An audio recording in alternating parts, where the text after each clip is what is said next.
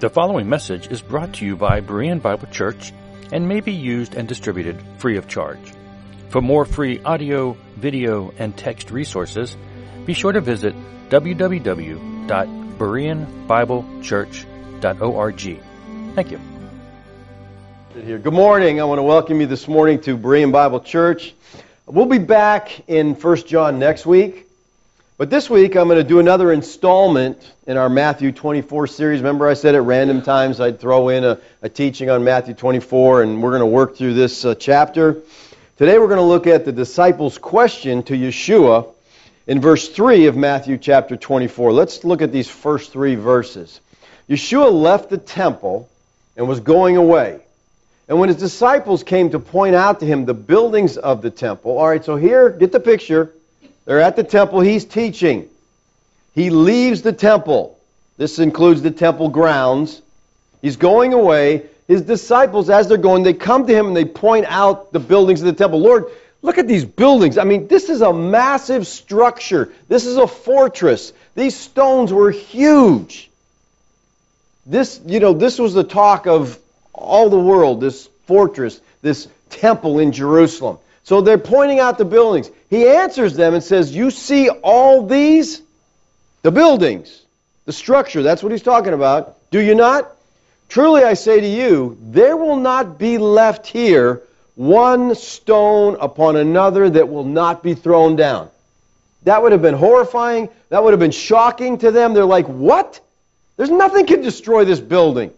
That area was prone to earthquakes, and this thing was built to withstand whatever. All right? Like I said, it's a fortress. All right? So this would have shocked them. We looked at these two verses last time. As he sat down on the Mount of Olives, the disciples came to him privately, saying, Tell us, when will these things be? And what will be the sign of your coming and of the end of the age? Now, Matthew 24, commonly known as the Olivet Discourse, because he's preaching it from the Mount of Olives, is by far the most explicit of the Lord's prophetic utterances regarding his second coming.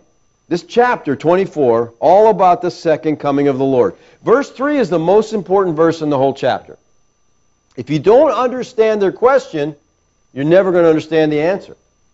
You must be sure we understand this question that they are asking him. Now, the way many deal with these questions is a good example of how our paradigms can blind us to certain truth. We all have paradigms. They come from wherever, our childhood, movies, some kind of teaching. We have this paradigm form. This is how we see the world. And sometimes our paradigms are good, but sometimes they can blind us, and we need what's called a paradigm shift. We need to make some changes. Now, if in your eschatological paradigm, in other words, how you view the second coming of Christ, if you view it as the end of the physical world, a cataclysmic, earth burning, total destruction of life as you know it, you're going to miss what the Lord is saying in this chapter because it's not going to fit your paradigm. All right? Because life goes on, you can't believe that Yeshua returned as he said he would in the first century. It just won't fit your paradigm. So let's begin by looking at a verse that I think really shatters the paradigm that views the second coming as the end of the world. And that's how most people see the second coming. He comes and the world ends, and we go to heaven and start over. He does the earth over, however your view of it is, and we start all over. All right, let's, uh, let's look at some verses. Let's set a context first. Second Thessalonians. Now, this book was written to who? It's not a trick question. The Thessalonians, okay? These were real people that lived in the first century. All right? He's not writing to us today. He's writing to the Thessalonians that were there in the first century. Watch what he tells them. Therefore, we ourselves boast about you in the churches of God for your steadfastness and faith in all your persecutions and the afflictions that you are enduring. So, writing to these first century believers in Thessalonica, he tells them, uh, he's encouraging them about their persecutions, the afflictions. They are suffering for their faith. All right? So Paul comforts them by saying this in verse 6 through 8.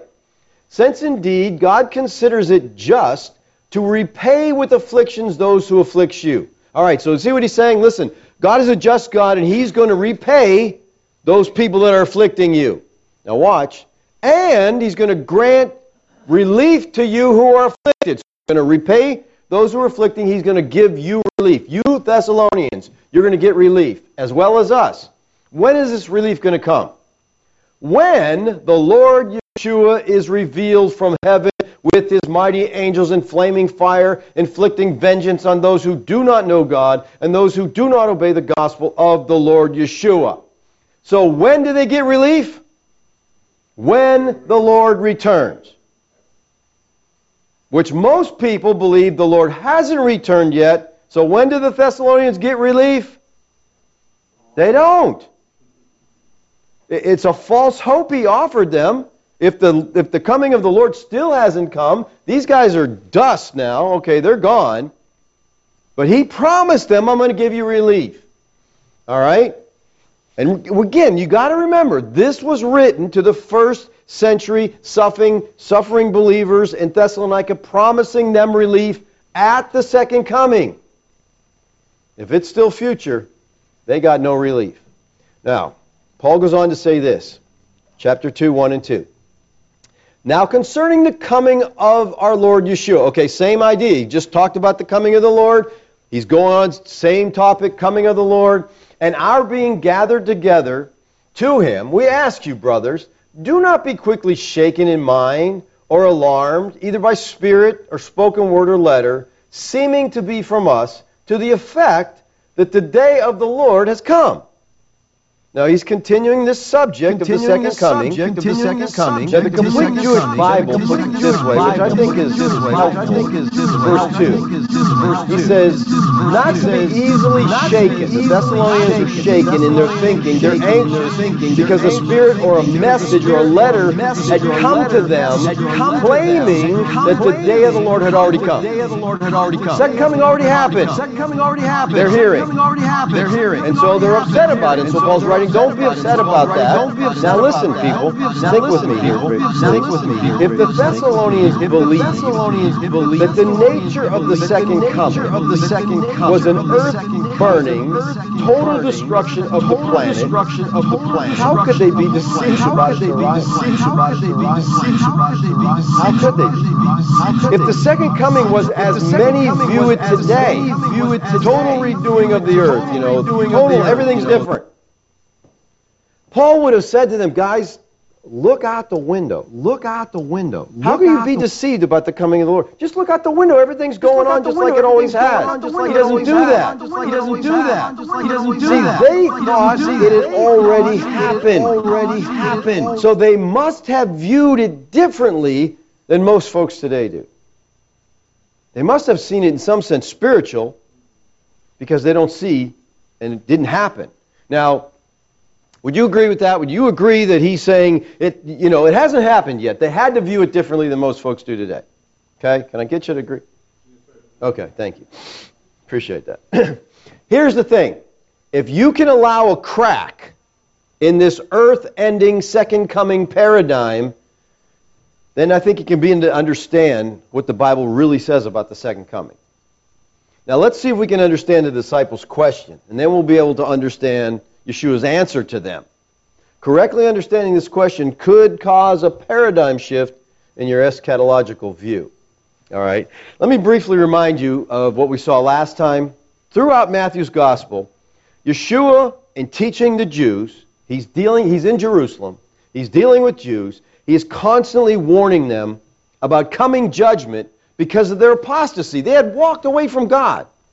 All right in the Second Temple period, the whole thing was a sham. Okay? You know what was in the Holy of Holies? Nothing. Nothing. There was, there was an empty room because the ark had been taken. God had left. In Ezekiel 11, it says, The glory departed from the temple. God left. Well, guess what? The glory came back in the person of Christ. And they rejected that glory. Okay? They didn't want that. He wasn't who they wanted. And I believe that most all, if not all, Yeshua's parables deal with the kingdom of God or the destruction of Jerusalem because of the rejection of that kingdom. And as we move closer to chapter 24, we notice the building of this theme of judgment. He is warning them if you reject me, Judgment is going to come. He tells them in Matthew 21 43, Therefore I tell you, the kingdom of God will be taken away from you. The you here is not you. None of you. He's talking to people there in the first century, the Jews. The kingdom will be taken from you and given to people producing fruits. He says in 22, verse 7, the king was angry. He's telling a parable, and he sent his troops and destroyed those murderers and burned up their city. He's warning them of the coming judgment. People, this happened to Jerusalem in AD 70. The Romans came in, destroyed, burned the city, killed the people, took the rest into slavery. This happened. This is history. And this is the warning of it. Look at 23, 37 through 39. Oh, Jerusalem, Jerusalem, the city that kills the prophets and stones those who are sent to it. How often I would have gathered your children together as a hen gathers her brood under her wings and you are not willing. See, your house is left desolate. For I tell you, you will not see me again until you say, Blessed is he who comes in the name of the Lord. Now, by house here, he's referring to Jerusalem, and certainly the temple is included here. The word desolate is the Greek word eremos, and it means waste, desert, desolate, solitary, wilderness. The city and the temple, as I said, were both destroyed within 40 years of this prophecy. Flattened, gone, done. Within a generation, it happened. Now, with this in mind, this warning of the constant judgment, we move into chapter 24 in the Olivet Discourse of Yeshua. In verse 1, it says, As they depart from the temple, the words of Yeshua would be ringing in their minds. He said, Your house will be left to you desolate. And then they point out the temple to him, and he says, All these things are they'll be thrown down. This massive structure is going to be utterly destroyed in the judgment of God. And as he sat on the Mount of Olives, so they leave the temple, they go through the valley, they go up to the Mount of Olives. It was just east of Jerusalem across the Kidron Valley. All right? Here's a kind of a maybe a goofy picture, but the best I could find, okay? This is Jerusalem here on the right. You see the valley, Kidron Valley, and then up to the mountain. They would be sitting on top of this mountain up here. It was about a mile in length and about 700 feet height, and it overlooks Jerusalem. So this is from this summit, almost every, every part of the city is visible. So Yeshua and the disciples are sitting there, and he's teaching them about the city. From Jerusalem, the scriptures tell us the Mount of Olives was a Sabbath day's journey. We see that in Acts 1:12. Then they returned to Jerusalem from the mount called Olivet, which is near Jerusalem, a Sabbath day's journey away. How far is a Sabbath day's journey? well, it was as far as the law allowed you to travel on the Sabbath. Now, not the Mosaic law, not God's law, but the advanced, the Jewish law they had come up with. See, God gave laws, 613 of them are, have to be precise in the Old Covenant. But that wasn't enough for them. So they added other laws to make sure you didn't break those laws. They just kept adding more and more and more, you know, so we don't get too close to breaking it. So they had this. They were allowed 2,000 paces or cubits, which would not quite be a mile. That's how you could travel. So this walk uphill in sandals would probably take them 15 to 30 minutes to leave Jerusalem, get up to the mountain. Now, during this time, they're no doubt thinking about what the Lord had just told them about the temple, about its destruction. I'll be left desolate. Once Yeshua sits down on the mountain, the disciples approach him and question him about what he just said. All right? According to Mark 13:3, the questions were asked by Peter, James, John, and Andrew. Matthew and Mark say they came privately. Now, in both Matthew and Mark, this is used to set the disciples apart from the crowds, not from one another. All right, I think that this means they were the ones who raised the questions, not that they were the only ones present. So all the disciples are there. They're gathered around, and I think that includes more than the 12 even. All right, there's the disciples. There was always a group that followed the Lord around, and they're there. And their question is twofold. First, they ask, when will these things be? All three of the synoptic gospels ask when. So he says, they say in Matthew 24, 3, tell us when will these things be? Mark 13:4, tell us when will these things be? And Luke 21:7, and they asked him, "Teacher, when will these things be?" Now, Mark 13 and Luke 21 are all dealing with the same Olivet discourse of the Lord as Matthew 24. So they're parallel passages. Now, these things here refers to the temple's destruction in verse 2. In verse 1, the disciples point out the temple building to Yeshua. In verse 2, he says, All these things will be destroyed. There won't be one stone left upon another. And it should be clear that they're asking, when?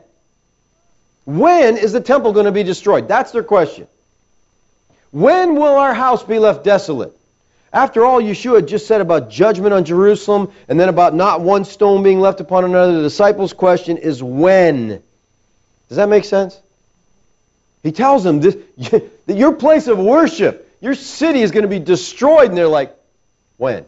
When's this going to? I mean, that would be a logical question. I want to know when's it going to happen, okay? It's the second part of the question where things get a little sticky. The second part of the question what will be the sign of your coming and of the end of the age?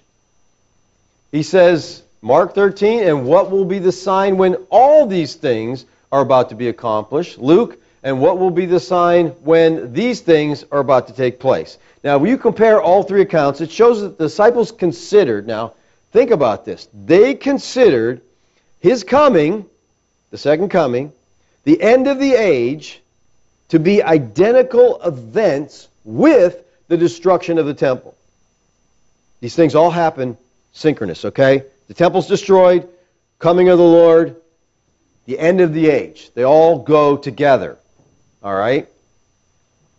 Look at uh, Mark 13, 4. Tell us, when will these things be? And what will be the sign when all these things are about to be accomplished? When will these things be? Referring to the temple's destruction. Then the second half, he asked, and what's going to be the sign? How are we going to know that this is happening? The sign of his coming in the end of the age were the same as the, these things, which referred to the destruction of the temple in Jerusalem. And like I said, this happened AD 70. These are not separate questions that can be divided up into different times. The disciples had one thing and only one thing on their mind, and that was he had just told them your temple's going to be destroyed. That's the center of religion for them. Without that temple, they have nothing. That was the house of God. That's where God dwelt. Now, with the destruction of the temple, they connected the coming of Messiah and the end of the age. Now listen to what some have done to the disciples' question. Ryrie says this. In this discourse, Jesus answered two of the three questions the disciples asked. So he sees that they asked three different questions. He does not answer when will these things happen. He answers what will be the sign of your coming. So the most important thing on their mind was when. And the Lord doesn't even answer it, according to Ryrie. He just ignores them, I guess. When will these things happen? He doesn't answer that. All right? John Walvoord writes this Matthew's gospel does not answer the first question, which relates to the destruction of Jerusalem in AD 70. So he connects that. So their main question is when? And Ryrie and Walvoord say the Lord doesn't answer them. He ignores their question about the destruction of the temple. Listen, this is significant here, people. They're asking, when's this happen? He ignores that, and he proceeds to talk about some future, distant end of the world thousands of years away. They'd be like scratching their heads, like, we didn't ask that. We're talking about our temple. When's this going to happen? I mean, that wouldn't have made any sense to them. He's talking to them about their temple. But yet, Ryrie and Walvoord say, well, this is thousands of years off from them. It's been 2,000 years so far. They associated the destruction of the temple with his coming. Matthew 24, they said, when? When will these things, when will be that, what will be the sign of your coming? Now, the Greek word for coming here is parousia, which means arrival, not return. You think of, we think of the second coming as the return of Christ. They didn't think of it that way. All right? The disciples couldn't have been asking about a future return of Christ. You know why? They had no clue he was leaving. Why would they ask, when are you coming again? Because they didn't, to them, he's not going anywhere. They believed that Yeshua was the promised Messiah. All right, they did believe that. Look at Matthew 16, 15, and 16. He said to them, But who do you say that I am? And Simon Peter replied, You are the Christ. It's Messiah, the Son of the living God. You know, Yeshua's last name is not Christ, okay? Christ means Messiah. All right? They believed Messiah would come and rule. They had no idea of him coming and then leaving and then coming back again. Look at John 12:34. So the crowd answered him, "We have heard from the law that the Christ remains forever." I didn't think he was going anywhere. So Yeshua talked to them about his death. He talked to them about going to the Father, and they're scratching their heads like, "What is he talking about?" Look at John 13:33. Little children, Yet a little while I'm with you. You'll seek me. And just as I said to the Jews, so now I also say to you, where I'm going, you can't come. Now think about how the disciples might have felt then, okay? They'd given up their lives. They, they left their families, they left their vocations, they left everything to follow this rabbi. And now he says, I'm going and you can't follow me. That would have been a little bit devastating to them, right?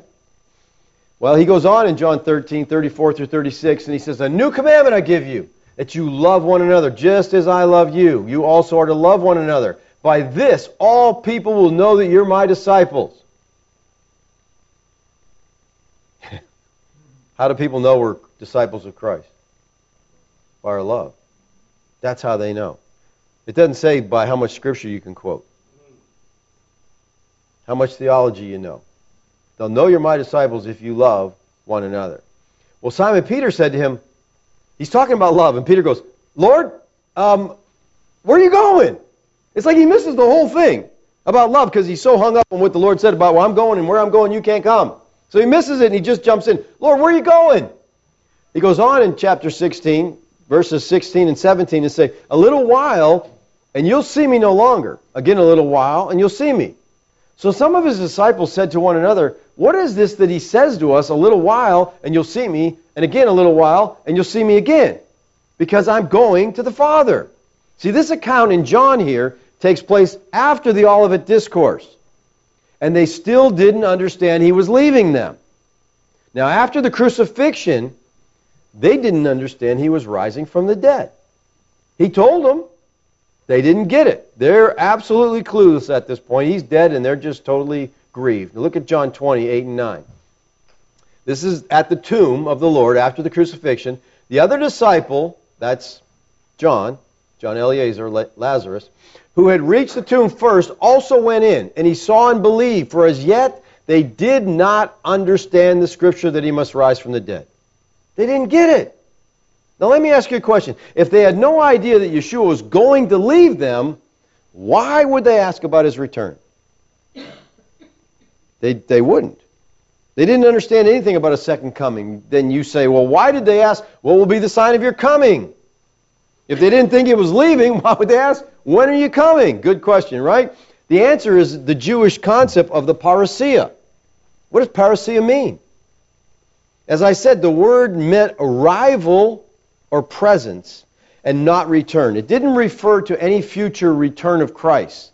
To the disciples, the parousia of the Son of Man signified the full manifestation of his messiahship, his glorious appearing in power.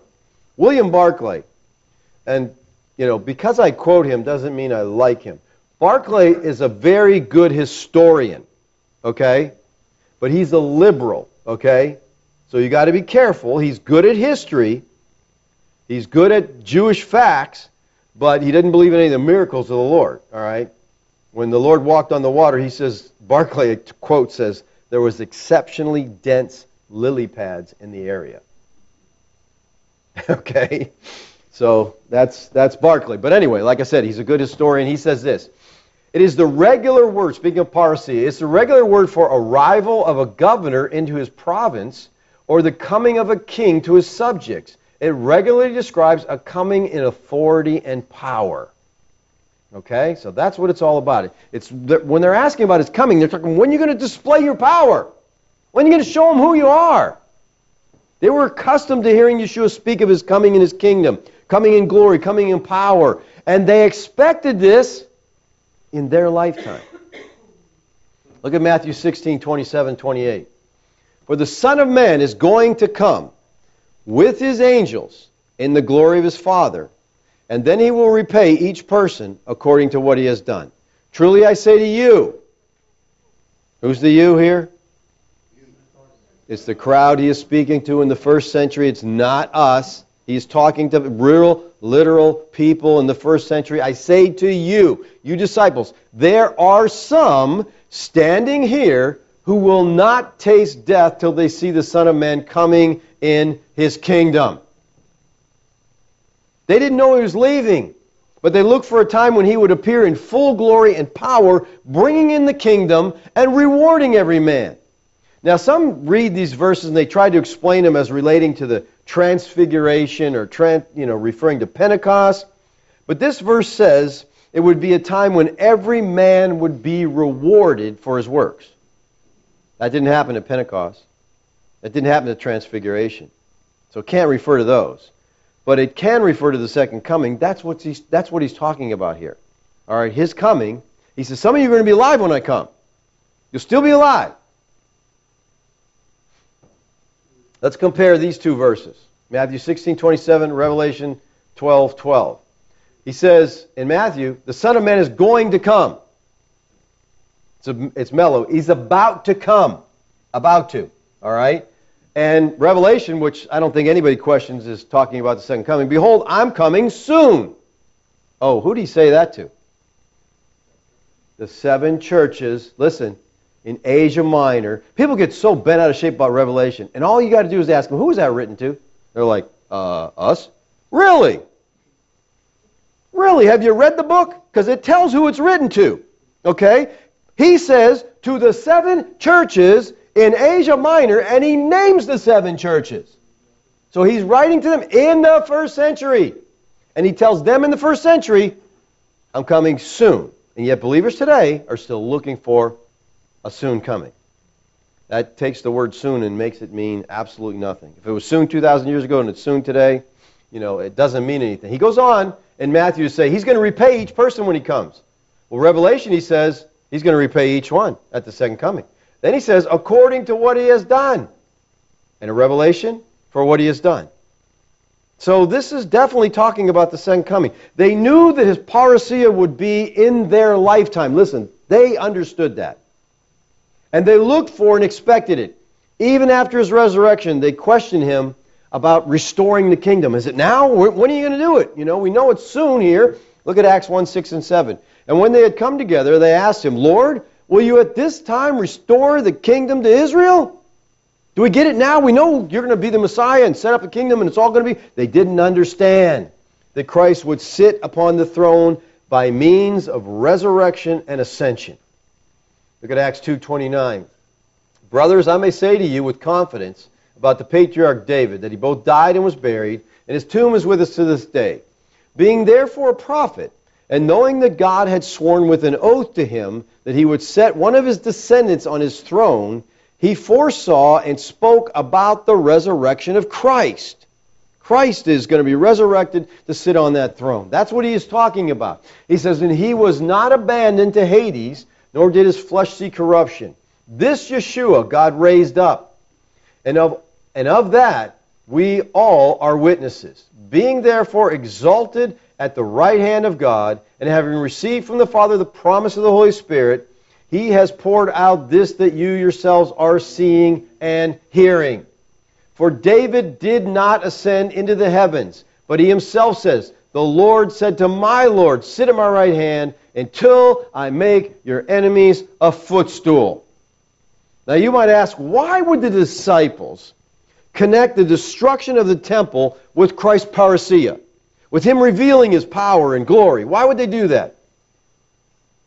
Because they knew the Bible, right? They knew their Bible. They knew the Tanakh, which we call the Old Testament. And man, I hate that, you know, because if you think something's old, you don't really need it believers, you need it, okay? And there's, I don't know if you heard of the controversy that's going on right now. Kind of started with um, Stanley, Andy Stanley. But he is talking that we need to unhitch the Old Testament from Christianity. Okay? People, if you unhitch the Old Testament, you don't have Christianity, okay? Because you start out in the very beginning of Matthew and you got a genealogy about all these people and you're, who are these people what do they have to do with anything? And you lose all the prophecies about the coming of Christ. All you, you just lose so much, people. We have listen. The Bible's one book.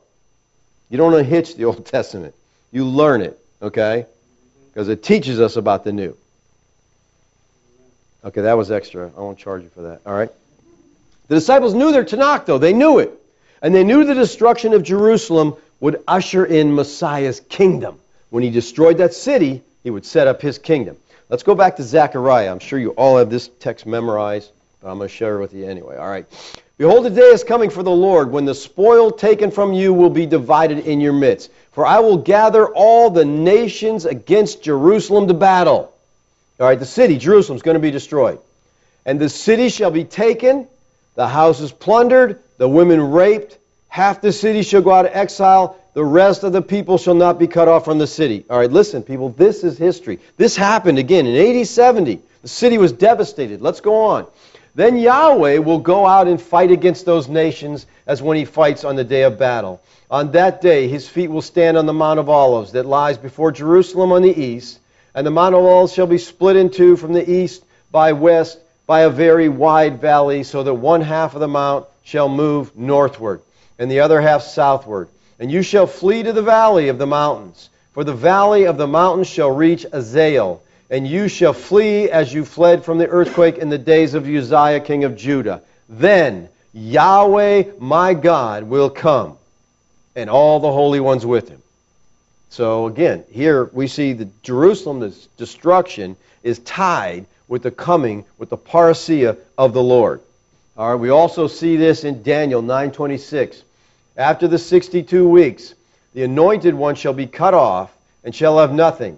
And the people of the prince who is to come shall destroy the city and the sanctuary. So we got the coming, we got a destruction of the city. The disciples believed that the coming of Messiah would be simultaneous with the destruction of the city and the temple. And that literally was the sign of his coming.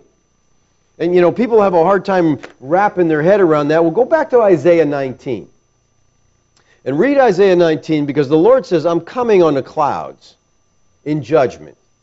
And the idea of coming in the clouds is a judgment coming. All right? And he comes in the clouds. And it's not that he's visibly present, but he's seen in the destruction, and he uses a foreign army to do it.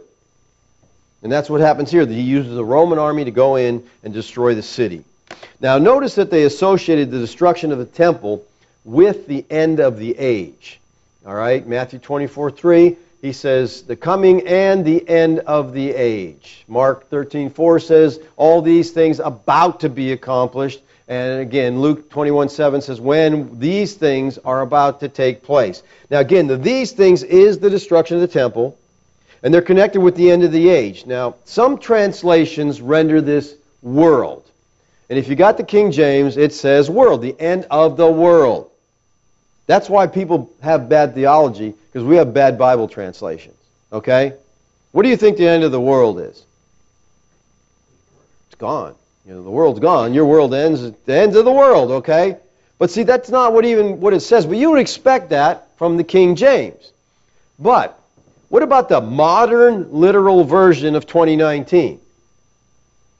The end of the world. I'm like, that's horrible. How can you be a modern translation and translate it that way. See, that's confusing. The Greek word here for world is aion. And aion means age. An age can end, right? Another age takes over. All right? It's not the end of the world. It's not the Greek word cosmos or oikoumene, which mean world and its inhabitants. He's not talking about the end of the physical world. The word aion means age, era, period of time. The expression end of the age refers, please get this, the end of the Jewish age, the end of the Old Covenant age. The disciples knew that the fall of the temple, the destruction of the city, meant the end of the Old Covenant age and the inauguration of a new age. How'd they know that? All their worship surrounded the temple. If the temple's destroyed, what do they do? Well, see, this is what really, I mean, God said, I'm done with Judaism. Boom. The temple's destroyed. No more sacrifice. No more priesthood. No more lineage. You can't be a priest if you can't prove your lineage. No more priests because the lineage, everything's destroyed in the destruction. But what happens? Judaism goes on, right? They reinvented it. All the feasts are different because every feast had tons of sacrifices. Everything's different because they haven't sacrificed an animal since AD 70. And that was the main thing pointing to Christ. But they just went on. But God was saying, I'm done. It's done. We're shutting it down. That old system is done. We're starting again. And the disciples knew that. William Barclay says this Time was divided by the Jews into two great periods this present age and the age to come. All right? That's really important that you grasp that. All right? The present age is wholly bad and beyond all human hope of reformation. It can be mended only by direct intervention of God. When God does intervene, the golden age, the age to come, will arrive. But in between the two ages, there will come the day of the Lord, which will bring a time of terrible and fearful upheaval like the birth pains of a new age. And remember Zechariah 14? The day of the Lord and destruction of Jerusalem were connected. William Hendriksen, in his commentary on Matthew 23, says this about verse 3. The very form of the question is cast, the juxtaposition of the clause seems to indicate that as these men interpret the Master's words, Jerusalem's fall, particularly the destruction of the temple, would mean the end of the world. In this opinion, they were partly mistaken. So he says, oh, they, they got it, but they were mistaken. As Jesus is about to show, a lengthy period of time would intervene between Jerusalem's fall and the culmination of the age, the second coming. All right, listen. He sees that by the form of the question, they viewed the fall of Jerusalem and the end of the age simultaneously. That's how they saw it. He says that. But he says they were wrong. They're mistaken. If they're mistaken, why didn't the Lord say, wait a second, you guys are getting this wrong? These are different events, okay? When and what I'm coming and this and that. You know, the second coming is different from the fall of Jerusalem, from the end of the age. No, he didn't correct them. He said the temple's going to be destroyed soon and the end of the age is a long way off. No, they're together. They're all going to be fulfilled. Listen, this is what the Lord told him. Remember the question, when? He says, in your lifetime. We saw that in Matthew 16, but look at Matthew 24, 34. We'll jump ahead in Matthew. We'll get to this eventually. Truly I say to you, oh, there we go again. Who's he talking to? You always got to find out who the you is. Because you know what we do when we read the Bible and it says you? We think, that's me. He's writing to me. The Lord sat down and wrote you a personal letter. Except the problem is you're not a Thessalonian, you're not an Ephesian, you're not a Galatian, you're not in the church of Ephesus. He's writing to real people, and first of all, you have to understand what did it mean to them before you can understand what it meant to you. We're reading somebody else's mail, and we're getting all excited about it. Yay! Coming soon. No. Truly I say to you, you, you people that I'm talking to right here, right now, you, the disciples, he says, this generation will not pass away until all these things take place. All the things I've been telling you are going to happen, they're going to happen in this generation. Now, if you look at the way the Lord used the word generation, I think it's abundantly clear he's talking about contemporaries, the Jewish people of his own period. Yeshua here, very plainly, very clearly tells his disciples that all of the things he mentioned, the destruction of the temple, Parousia, end of the age, would come in their generation. It's so clear that people get frustrated about it. They try to change the actual Greek words here to make them say something they don't say. Because most commentators will agree that generation means generation everywhere except here. That refutes itself, I think, okay? Listen, Yeshua here uses the near demonstrative. This generation. If I said to you, that building's getting destroyed next week, what am I talking about? You don't have a clue because you don't know the context. What building? But if I said to you, this building's being destroyed next week, what am I talking about? This building, the one you're, you would say, what building? I would say, here's your sign.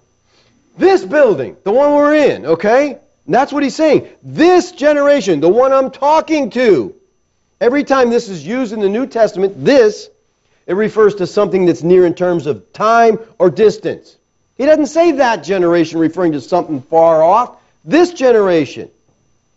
Now, we saw earlier from Barclay's quote that the Jews, to them, time was divided into two great periods Mosaic age, Messianic age. The Messiah, the Messiah was viewed as the one who would bring in a new world. And the period of the Messiah was therefore correctly characterized by the synagogue as the world to come, meaning the age to come. All through the New Testament, people, here's something, let me alert you to this, and then you'll see it from now on, okay? All through the New Testament, we see two ages in contrast this age and the age to come. And here's the problem we read the Bible, it says, this age. and what age do we think it's talking about? This one. This age. Oh, that, that means the one we're living in. Again, it's written 2,000 years ago to people in that age, this age, and the one to come. The understanding of these two ages and when they change is fundamental to interpreting the Bible. Listen, you're going to miss a lot of understanding Scripture if you don't understand the different ages. Because you're not going to know what time it is. And if you don't know what time it is, you don't know where you are, you don't get what's going on here. All right? Most Christians believe that most of all the New Testament prophecies deal with a time future to us. And when they read in the New Testament the words, the age to come, they think of an age future to us because it's to come. But the New Testament writers were referring to the age we now live in, the Christian age. We live in what was to them the age to come, the new covenant age. Let me show you a few scriptures that talk about these two ages. Matthew 12, 32. And whoever speaks a word against the Son of Man will be forgiven. But whoever speaks against the Holy Spirit will not be forgiven, either in this age or the age to come. Now, the word come at the end of this verse is the Greek word mello, and it means about to, the age about to come. in the first century, okay? That's when it was written. Now, many think that the age to come is going to be a sinless age. You know, today people look for the future coming. When the Lord comes, it'll be a sinless age. Not according to this verse.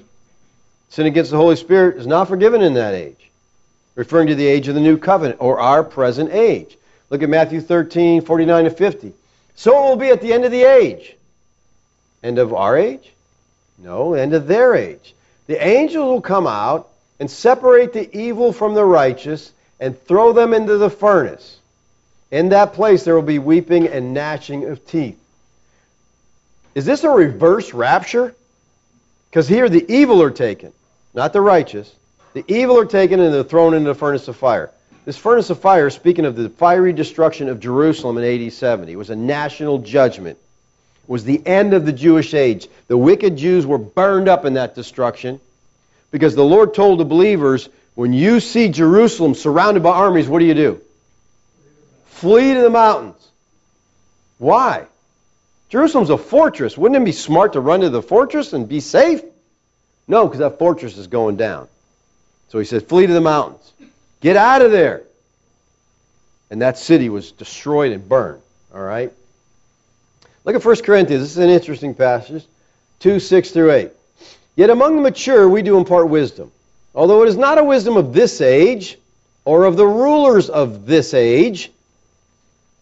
So we got wisdom, we got rulers of this age who are doomed to pass away, but we impart a secret and hidden wisdom of God, which God decreed before the ages for our glory. None of the rulers of this age understood this, for if they had, they would not have crucified the Lord of glory. Who are these rulers? Most people would say, well, they're Jewish rulers, they're the Jewish leaders. That's possible, but I really think the reference here is to the watchers, the spiritual rulers, the anti Yahweh forces. All right?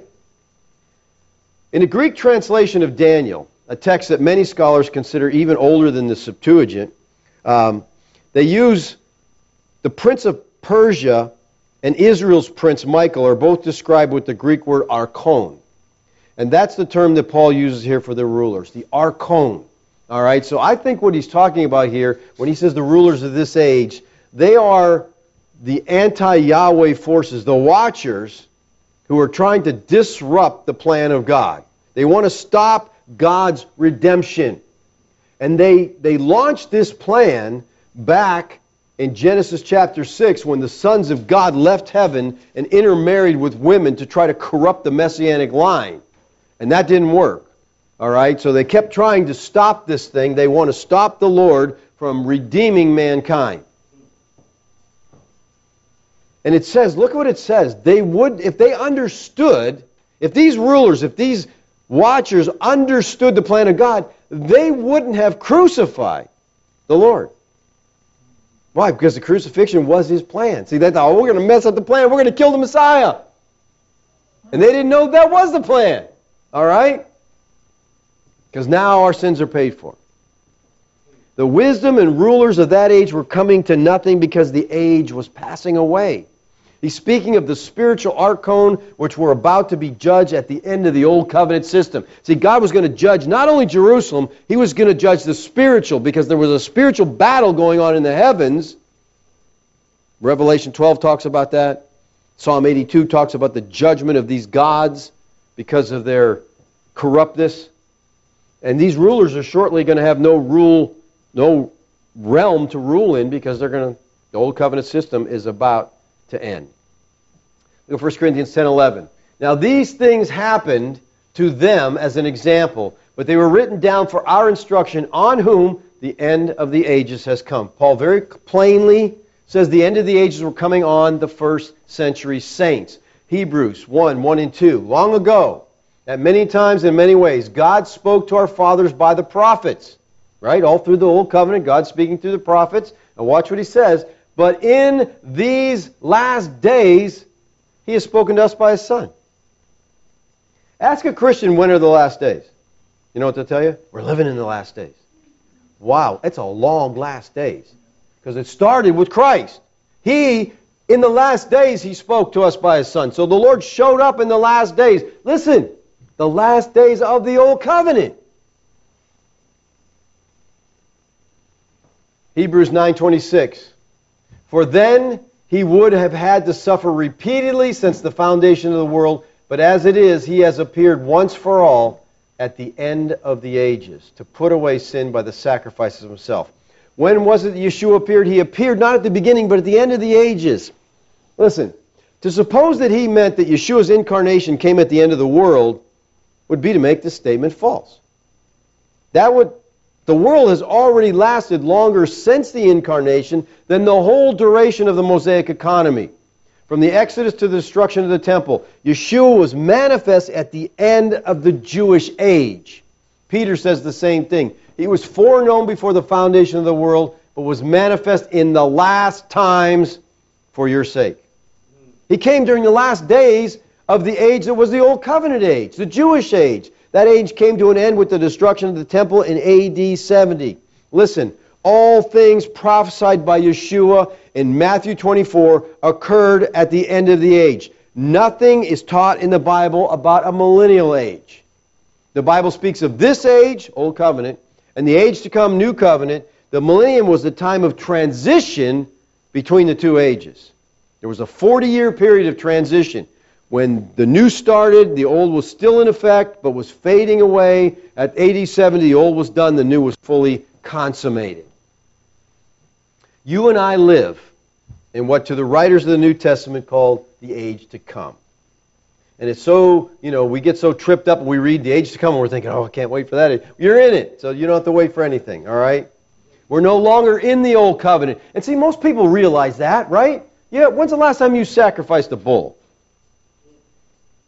You don't do that. Why? Because the old covenant's gone, right? But yet we still hang on to vestiges of it. And one thing preachers love to hang on to from that old covenant is what? Tithing. You better tithe or, you know, and they'll go to Malachi, you're a God robber. Okay? And you're going to get in trouble. And it sounds so good and it makes people feel guilty and makes them want to give their money. Listen, we're in the new covenant. What is the standard of giving in the new covenant? Give as you've been blessed. That's what he said. Give as you've been blessed. Give freely. Give what you want. Listen, giving was always free will. Giving was always free will. Tithing was taxation. Oh, don't you love that word? Tax, listen, taxation, tithing under the old covenant was 23 and a third percent. That's how much you had to give. So if you want to talk about tithing, let's get it right. You got to start giving 23 and a third, okay? This 10% stuff, that's cheap. All right, let's give it. Let's give like you should give, all right? But you know, that, and they hang on to that because it sounds so good. But the Bible says, listen, as you've been blessed, give freely. That's what the Lord wants. Freely. We're no longer under the old covenant. We live under the messianic age of the new covenant. The age we live in, listen, people, will never end. There is no end times of Christianity. Why? Because Christianity is an everlasting covenant. and if you have an everlasting covenant, it doesn't have last days. It doesn't have end times. Look at Hebrews 13:20. Now may the God of peace, who brought again from the dead our Lord Yeshua, that great shepherd of the sheep, by the blood of the eternal covenant. The Bible doesn't teach about an age future to us. The age in which we live is the everlasting age of the new covenant. Yeshua's disciples believed that his presence would be acknowledged, and so would the end of the age when he arrived in judgment on Jerusalem. They were thinking of the temple and the immediate future. Would he speak to them about the world in the indefinitely remote future? That, that doesn't make any sense. They're concerned with their lives, with their temple, with their surrounding. Do you do any of you care what happens in 2000 years? Why would you? I'm like, I'm not going to be around. You know? I, I don't. I might not be around. I might. Okay, but I don't really think I will be. All right. F.C. Cook in his commentary says this: From the form of the question, we may infer that two separate events, the destruction of the temple and the final coming of Christ at the end of the world, were closely connected together in the minds of the disciples. Yep, we could do that. All right.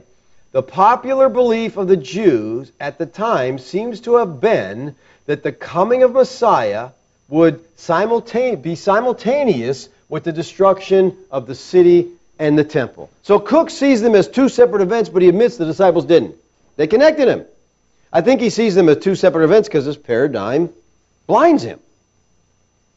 So we have seen the disciples' question all revolves around the temple and its destruction. They connected everything to that. The end of the age is connected to that. Coming of Messiah is connected to that. Tell us, tell us, when will these things be? What will be the sign of your coming into the end of the age? To them, the destruction of the temple would mean the parousia of the Lord, the end of the Jewish age. The answer that Yeshua gives is to them because they asked the question. It's not to us, all right? It's not to some future generation. It all deals with the fall of Jerusalem. People, if we wouldn't have, if the church wouldn't have gotten so far off track a long time ago, I think this would be easy to understand. Just understand that the Bible is not written to you. It is written for you. Okay? Timothy says all scripture is given by the inspiration of God and is profitable for doctrine, for reproof, for correction, instruction, righteousness, that the man and woman of God may be perfect. So the Word of God teaches us but it's none of it's written to the saints at Chesapeake or saints at, at Virginia Beach, Virginia. Why? Because the canon was closed 2,000 years ago. It was written to them. And we understand that, then we can understand what is being said. But most people read the Bible like it's a newspaper. Just showed up at the doorstep today. Cool, look at the Lord's coming soon, honey. Pack our bags. And that's where most of the church is at today. You know, it's soon. And I'm like, you know, he told people 2,000 years ago it was soon. All right, now keep all this in mind as we look at Yeshua's answer to their question in some future study here, okay? But we're going to get into that. The next thing we're going to get into the Lord's answer to their question. So keep that in mind. It's all about the temple. They're talking about the temple. When will it be destroyed? When the temple's destroyed, you come. And that, listen, we know historically the temple was destroyed in AD 70. And what's interesting is some of the local writers, Tacitus, Josephus, talk about when that temple was actually destroyed by the Romans, they saw signs in the heavens. They saw chariots of God. They saw fire. They saw the spiritual battle going on. These are not Christians. These are historical writers who were pagans. Tacitus wasn't a Christian. He was a Roman. Josephus wasn't a Christian. They're talking about what they saw during this time. And that's Revelation 12. There was a battle in heaven. And the battle was ended in AD 70 when God destroyed the anti Yahweh forces, these watchers. He destroyed Jerusalem. He's put an end to the old covenant and issued in the new covenant. And that's where we live, people. The everlasting covenant. And you know what's exciting? We're not looking forward to anything because we've got all the promises of God right here, right now. And I think one of the saddest things is that people are looking forward to something that they already have. Man, I can't wait. Won't it be cool when the Lord comes? Yeah, it will be. And He did. And we have Him present with us right now. Because, see, the promise of the new covenant was God said, I'll dwell with you. So is He with us now or not? He's with us. The new covenant is here. Let's pray. Father, we thank you for your word, Lord. Father, I pray that you'd give us the heart of Bereans, that we would not accept this, we would not reject this, we would study the Scripture to see if these things are so. Thank you, Lord, for your grace to us. Help us, Lord, to understand your word for what it says, that we might honor you for who you are. We love you, Lord. Thank you for your patience with us. Teach us, Father, from your word. Amen.